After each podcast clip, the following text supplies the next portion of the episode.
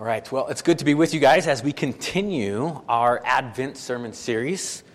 And in case you have not been with us over the past uh, few weeks, we have been exploring and contemplating the glory of Christ, right? The glory of God that can be seen in Christ. Because, like Moses prayed a long time ago, we are wired to desire the glory of God. We're wired to want to see God's glory.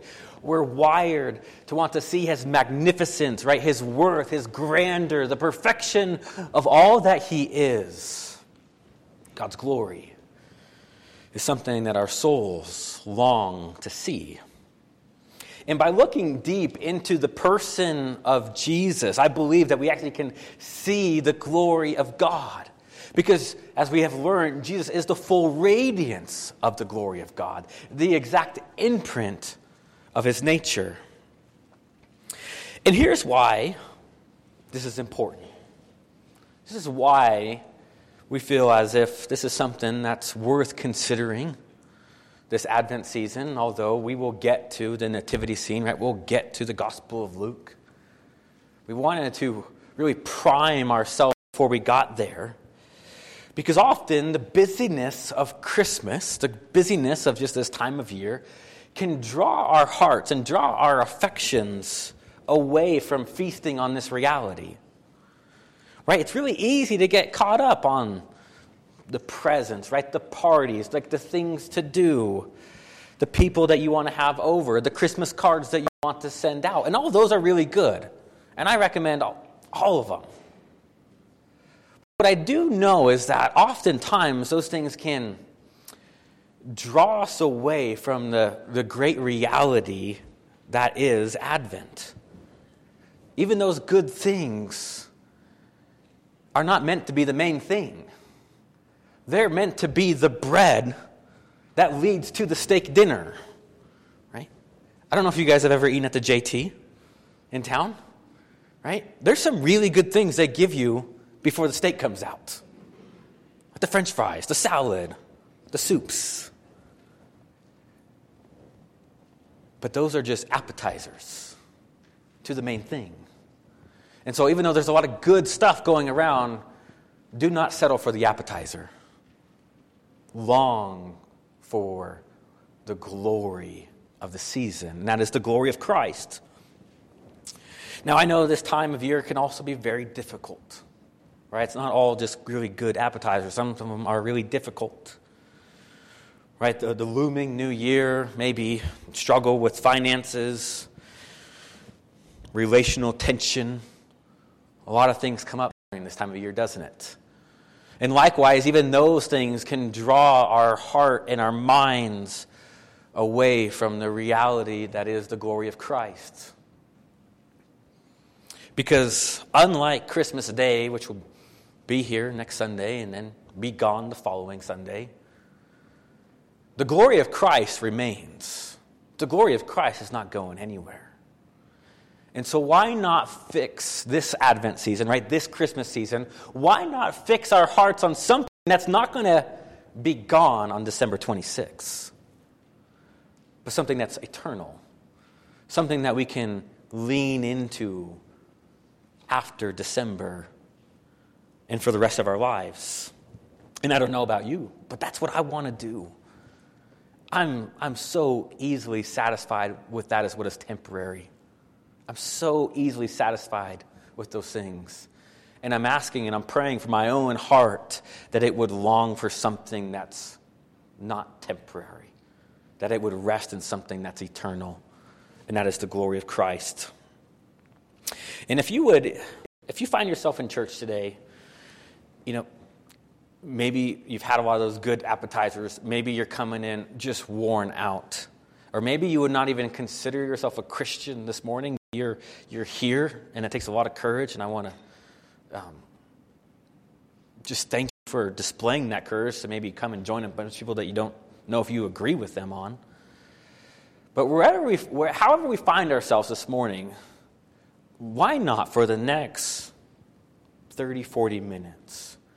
give ourselves to thinking deeply about the glory of Christ in his work and see what God does with that. And if you don't even believe in God, maybe this is a good time to ask him, Lord, if you're real, if this is all true, let it be known to me today. Let it be known to me today. But this is what I'm praying for that we would see the glory of Christ in his work this morning, in his work, in what Jesus has done, that we would see the glory of Christ. And I want to do that by primarily looking at the book of Romans, particularly Romans chapter 5, verses 1 through 2. We're actually going to look at a lot of text today, but that's where I want to start. Romans chapter 5, verses 1 through 2. If you're using one of those black ESV Pew Bibles, that's on page 942, I believe. If you don't have a Bible, take that one home. That's our gift to you. But as you are turning there, let me go ahead and just pause like I normally do. I want to pray. I want to pray for you. And I want to pray for our kiddos next door. And I ask that as I do that, will you just pray for me and then we'll read God's word. Well, Father, as we continue with our worship, I want to take another moment to come to your throne. Come knowing that I'm in full dependence on you for all things this morning. But Lord, we want we want to take a step. We want to wade into the pool that's your glory. We want to try to understand just the, the weightiness, the, the praise, the fame that your glory is, not in an abstract way, but in a real way. So, Lord, I pray for every person in this room this morning that you would, through your Spirit, just illumine our hearts and minds to see you for who you are. And God, I pray for our kiddos and the teachers leading them, that even the youngest hearts in this room would be drawn to you this morning. That much like the thousands of people at Pentecost, that they would be cut to the heart, asking, How do I, how do I respond?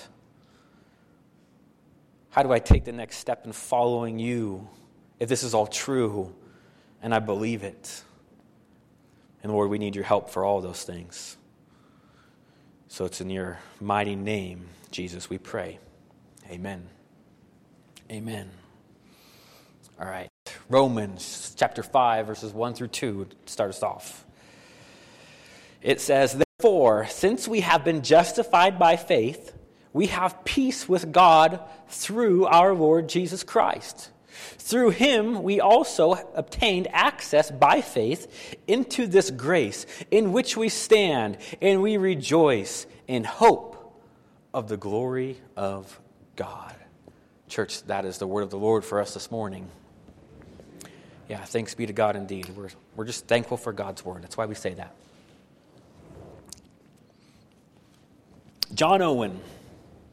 I've quoted a few times throughout the series. He's a Puritan pastor, theologian in the 1600s.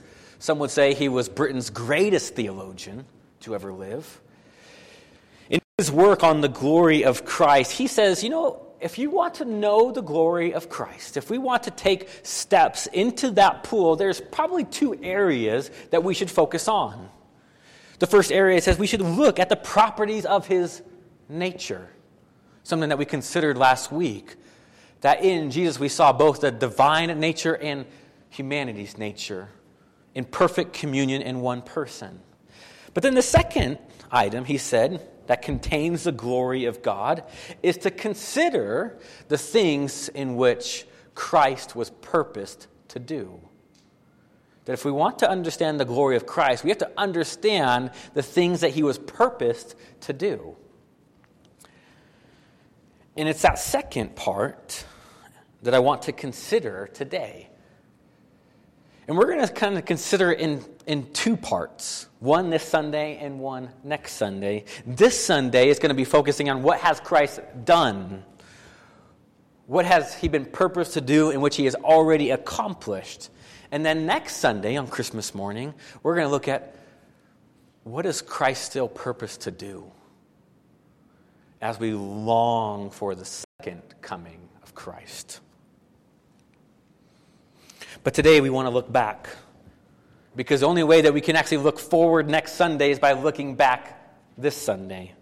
So now, looking at Romans 5, Paul is reminding Christians here in Rome, and I think by extension to us today through the ministry of the Holy Spirit, that we have to remember that there's many things in which Jesus has done, many things that we need to look back on often. Because notice the past tense language in Romans 5 where Paul highlights that we have been justified, that we have peace with God, that we have obtained access into his grace.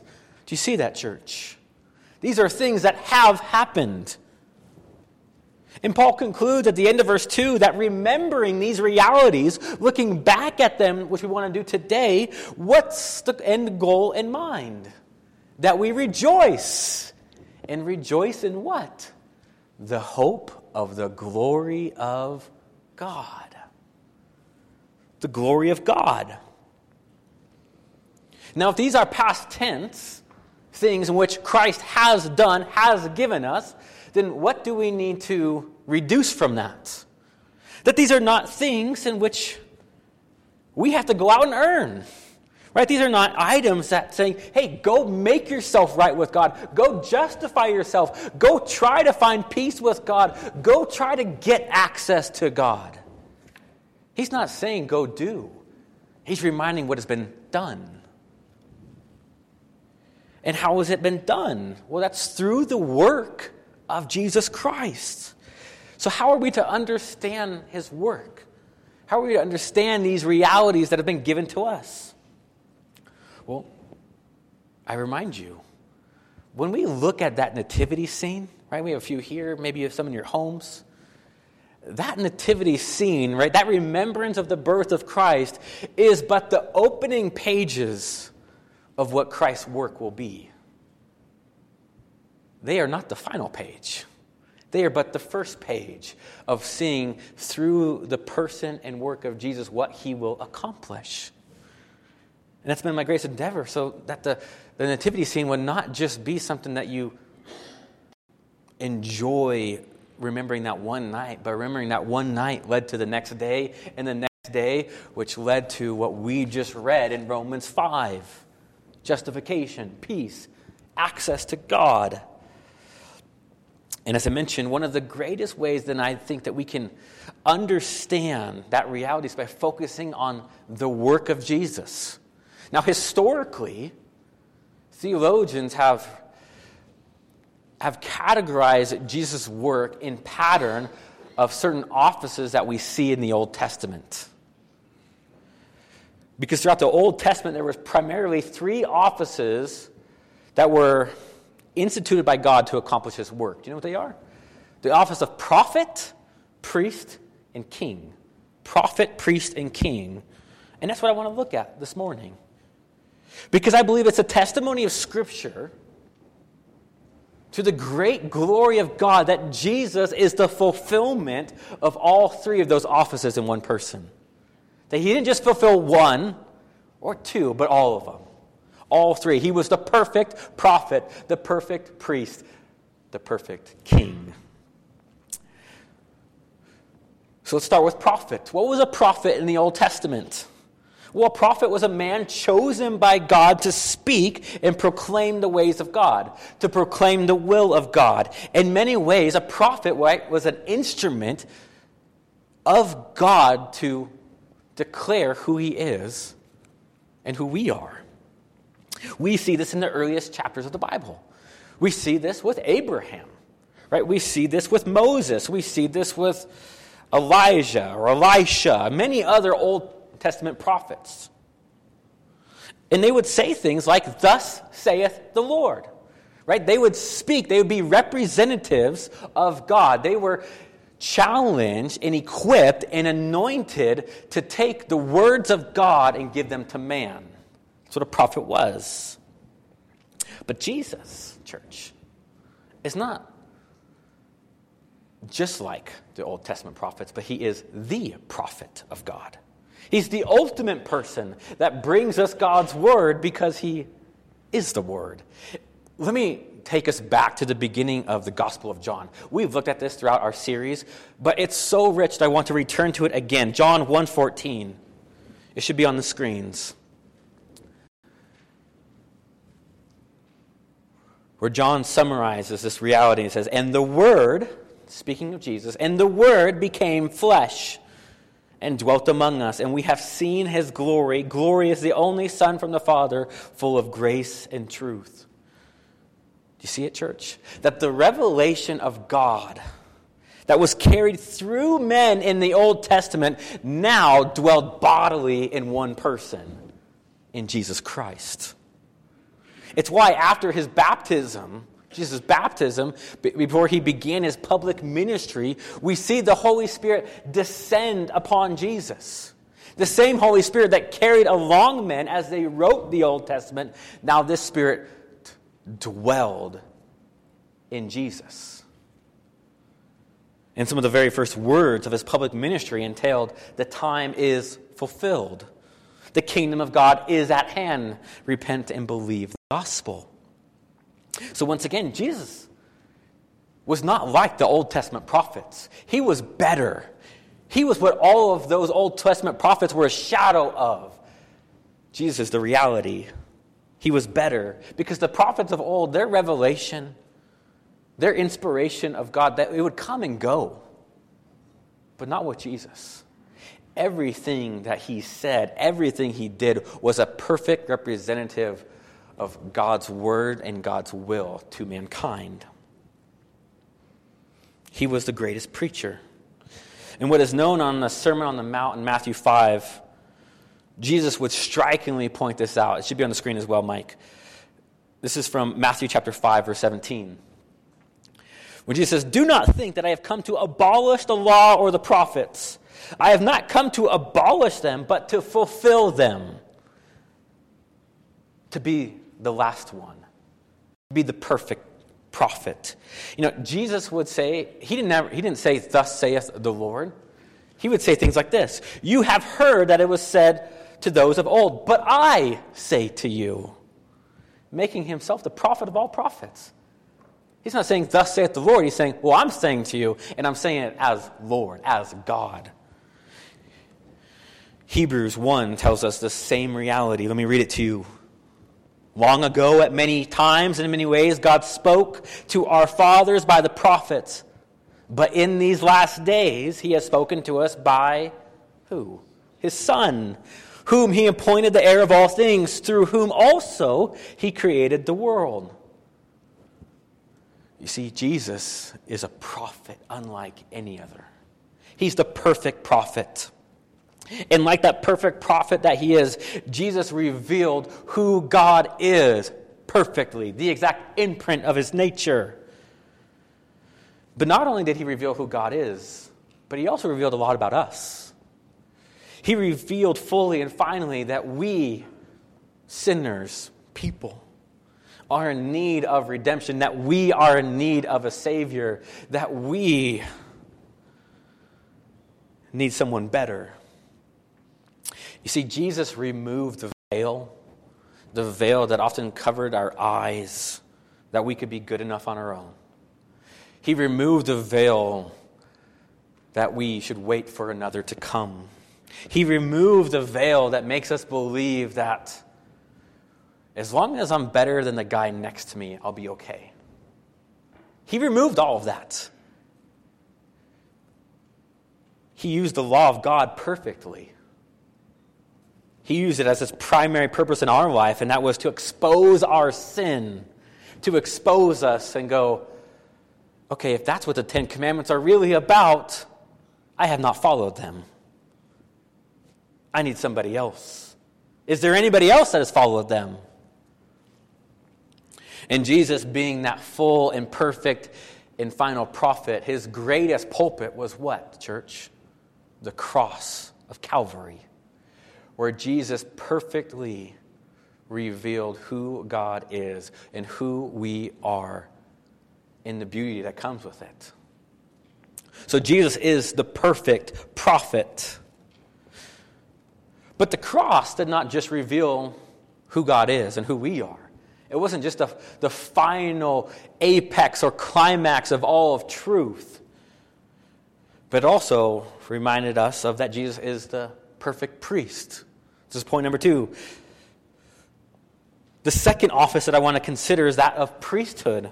The prophet, if you remember, is right so a, a person representing God to man. Well, a priest was somebody representing man to God. Now, most of the time when we think of Old Testament priests, there's a lot of peace today, I'm sorry. When we think of an Old Testament priest, what do we think about? Maybe the person that would provide sacrifices for the sins of the people.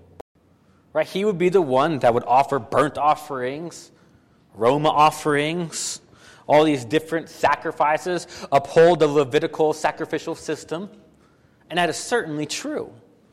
And I'm going to talk about that in a moment. But one of the things that I want to highlight this morning, that I think is important for us during this Advent season, is the priestly nature of Jesus in his healings. In his healings. Because in the Levitical law, the priests were the individuals were the anointed people in which if you had a skin disease like leprosy or, or something else going on physically, you would be commanded to go to the priest to be inspected. Okay, so you would go to him. And he would determine if you were clean or unclean, if you could join in with the worship of God's people, or if you were not able to join in the worship of God's people. But when it came to the healing, throughout Scripture, you'll notice that the priests, in and of themselves, actually never healed. They would pray for healing, and sometimes God would grant that. But in and of themselves, they didn't possess healing. They reserve that for God and God alone. But it is that reality then that when Jesus, who is our perfect priest, when he was walking this earth, right, when he was doing his earthly ministry, what do we see Jesus doing? Healings. Healings. Right? He performed miraculous healings all over the place. He healed the lepers, right? He healed the sick. He healed the deaf, the blind, the mute, the demonically oppressed. And notice that he didn't pray that they would be healed by another. Jesus simply did the healing. He did the healing. Like the man blind from birth. What did Jesus do? Well, he reached down and took some mud from the ground and rubbed this man's eyes, and he was able to see.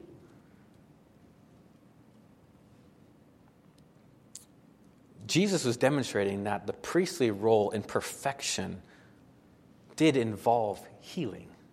Healing. But why did Jesus heal? Right? Why did he do these miraculous things? Was it just simply to demonstrate he was God amongst us? I think that's a part of it. I think it's a big part of it, that he was demonstrating his divinity. But I think one of the other reasons that I'm trying to explain this morning, one of the other reasons why Jesus did these, these earthly physical healings, is he wanted to demonstrate as that perfect priest, there was nothing that he did not care about. There was nothing going on in your life. The misery that you had, the things that seemed to separate you from God, Jesus said, Bring those to me. Bring those to me. I know all about them. You see, Jesus' priestly work was demonstrating that he cared about the misery that we often carry with ourselves. The things that stress us out, the things that keep us up at night, the things that often keep us from being able to join God's people, whether that's physical, emotional, or at the soul level. Jesus says, I know about that, and you can come to me for that. Things even like shame and guilt, where we believe that we have messed up too much. We have walked in such a way that how could there ever be restoration? How could we ever be made right with God? Jesus, in his priestly work, says, Come to me. Come to me with that and see what I can do. And the truth of the matter is, church, that outside of Christ, we're all spiritually unclean, right? We all carry something. We may be physically healthy, right? We may be on the outside, look like we have it all together, but outside of Jesus and his redemption and his cleansing, the Bible says that you're actually dead inside. You're spiritually dead. It's more than just a, a physical skin decision, skin uh, issue. It's something far greater than that. So in Jesus' priestly work, he was saying, I'm going to cleanse you I'm going to cleanse you in the way that you desperately need. Now, it does not mean, church, that Jesus will answer every single one of our prayers for physical healing on this side of eternity. But we do know that Jesus answers that prayer one day because one day there will be no more tears. There will be a new and perfected body that is not enslaved by the brokenness of this world. And so Jesus will finish his priestly work one day. But he has demonstrated that priestly work now. Now. And the great promise of our Savior is that he would bear all our iniquities, that he would bear our diseases, he would take on our sickness. And ultimately, that's talking about when he went to the cross where Jesus, when he went to the cross, he went as our great high priest. He went to perform a sacrifice for the sins of the people. But unlike the Old Testament priests who would sacrifice bulls and goats and shed their blood, Jesus offered up himself as a sacrifice that himself would be the substitute, that himself would bear all of our sin and all of our sickness. And in doing so, church, in doing so, we have peace with God. We have been cleansed by God by the cross, and we can actually come to Him in worship. Not going, Am I clean? Have I done enough? Have I been outside the camp long enough? Can I finally come in? Have I got my act together? He goes, No, no, no. You come to me because you are clean, and you're clean because I was clean on your behalf. And I give my righteousness, my adherence to the law, my perfect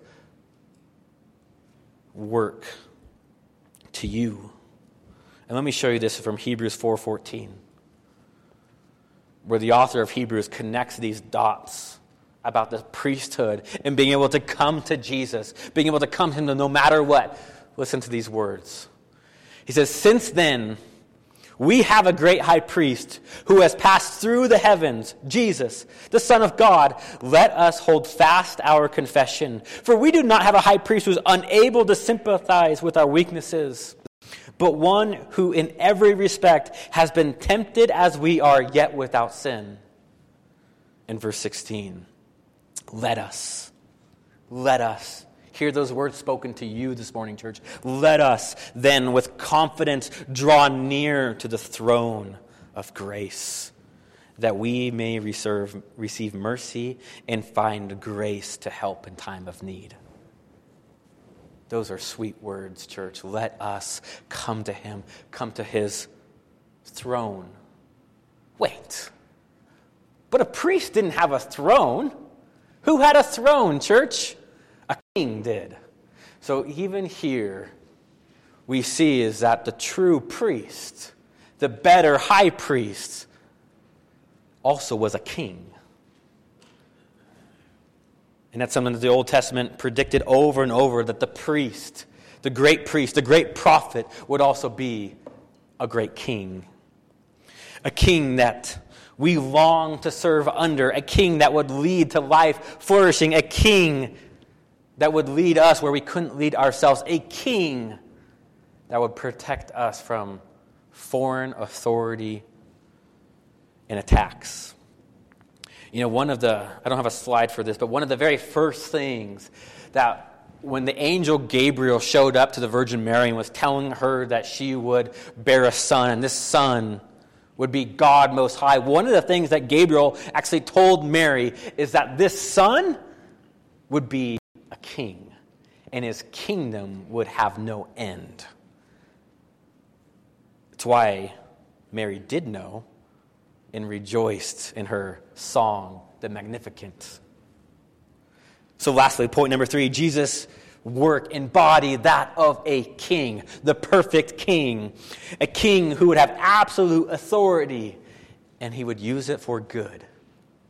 Jesus demonstrated his authority in many ways, church. Like when he announced the kingdom of God was at hand, we saw earlier.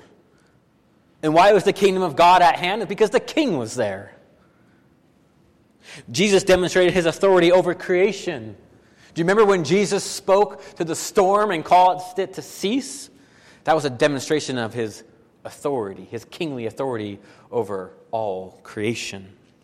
Or when he caused trees to wither, or even the dead to raise again, Jesus was demonstrating his authority, his kingdom, that everything all of creation is in subjection to him because he is the perfect king. But the greatest testimony of any king, then, would be if that is true, if that person has that much authority, that much power, what will he do with it? What will he do with it to those who are in subjection to him? Would he flex it? Right? Would he flex that dominion and that authority like so many earthly kings had done in the past, continue to do to this day? Not at all. Because Jesus is a perfect king, unlike any other king we've ever seen. Remember when Jesus rode into Jerusalem? Often referred to as the triumphal entry, where Jesus rode in on a donkey a fulfillment of prophecy, but also a reminder that he was coming in to a city that belonged to him because he was king. And he did so humble and lowly, not on a war horse to try to convince people that he had power and authority and he was going to do things to you so that you would be forced to bend your knee out of begrudging submission. No. He came in on a donkey and he came in to actually lay his life down for his people. So Jesus used his office of kingship to humble himself to the point of death. So he showed us his kingship through leadership and sacrifice. A king that laid down his life so no longer we would be enslaved to this world. You see, a good king, church, a good king will not let a lesser king have authority over you. And Jesus realized how much every single one of us were in bondage to sin. That we were in bondage to the authority that sin had in our lives. That the way that sin often governed us, that sin manipulated us, that sin was our taskmaster in whom we had to serve. You see, Jesus in his kingship decided, I'm going to break those chains.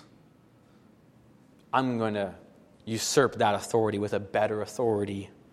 And so when Jesus went to the cross and he defeated Satan, sin, and death, he was liberating us from the kingdom of darkness and bringing us into the kingdom of light. That sin no longer has power or authority. It certainly is still present. We know that. There's the presence of sin, but if you are a Christian this morning, right, if you have trusted in the finished work of Christ, it no longer has power over you. There may be presence, but it does not have power. It is no longer your king. The man on the cross is. In the first advent, then reminds us that when Jesus came, right, when he was born, when he grew up, and he lived a life that we couldn't live, he also came as a good king to lay down his life for us. And as a good king does, Jesus never loses one that belongs to him. He does not fail. And the great message of the Bible is then that between the first coming of Jesus and the second coming of Jesus is he is gathering his people saying come to me see my kingdom let me remove that veil that's on your eyes and let you see the light that I am. The only one that you can hope in, the only one that you can truly rest in. That great king. And that great king continues to invite us to his throne, as we saw in Hebrews 4. a throne that he ascended back to after his resurrection, a throne in which he occupies to this day, a throne that's marked by what, church? Grace, undeserved merit, undeserved gift. We come to the throne because that's where Jesus gives us what we couldn't give ourselves. That's where we see where Jesus did what we could not do on our own. So it's not a throne marked by begrudging obedience, saying, if you get your life together, come to me.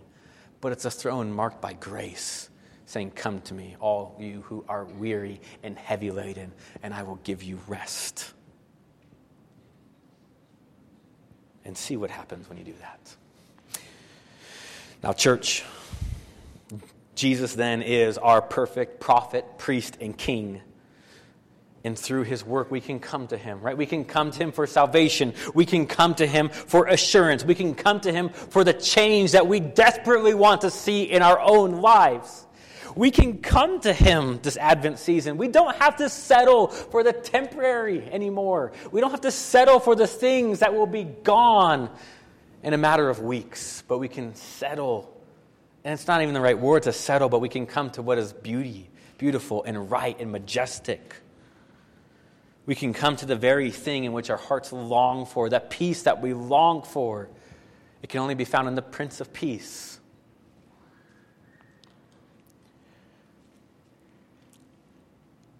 Church, as your pastor, I often get to have a front view of, of many of the things that seem to wreck your hearts on a week in and week out basis. Maybe it's disappointment Maybe it's frustration. Maybe it's just stress. These things that seem to just dominate and get often inflamed during this time of year. And my plea to you this morning is come to Him.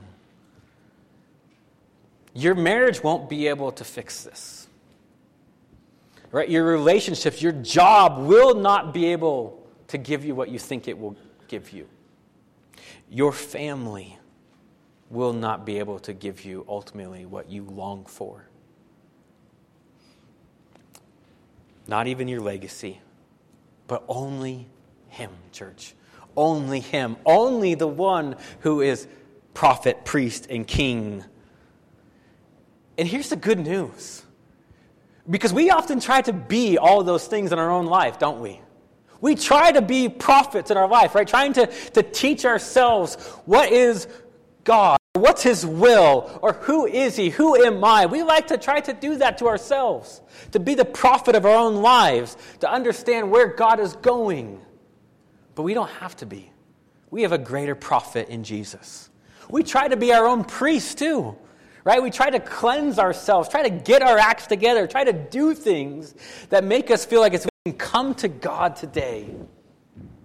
Church, the good news is we have a priest who's already done that who's already cleansed us from our sins and invites us to come to him. Or what about king? I know this is a big one in my life. I try to be king of my own life, right? Try to rule and reign and control all the factors that I deal with every single day. But here's the truth I'm not a good king. You don't have to know me very long to know that I'm not a good king in my own life. But I have a king I have the King of Kings. That's what the book of Revelation says about Jesus. The King of Kings, the Lord of Lords, who invites me to come to his throne and to rest in his work. And to do that, we get him and we get his glory. So, to end our time, if we can return to Romans 5 once more, where we started today, but let me return with now a a great reminder of the work of Christ, the work of Jesus, we are reminded that we have been justified by faith. We've come to Him, faith in Christ alone.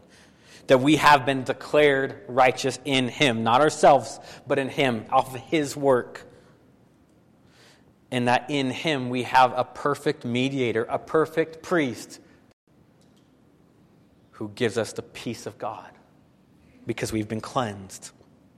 And that is through the work of the prophet, through the work of the priest, that we've obtained access into his grace. We can go into the throne room of God where our ruling and reigning King Jesus sits. And we can do so with a great joy in our faces. Maybe with tears, maybe with a smile, but joy, knowing that it's a joyous hope that we have in His eternal life, in His wonderful kingdom, in which we get to stand on. And what does He say that we do? We hope in the glory of God because of it. What a gift He is, church. Let's all come to Him this morning. Let's remember the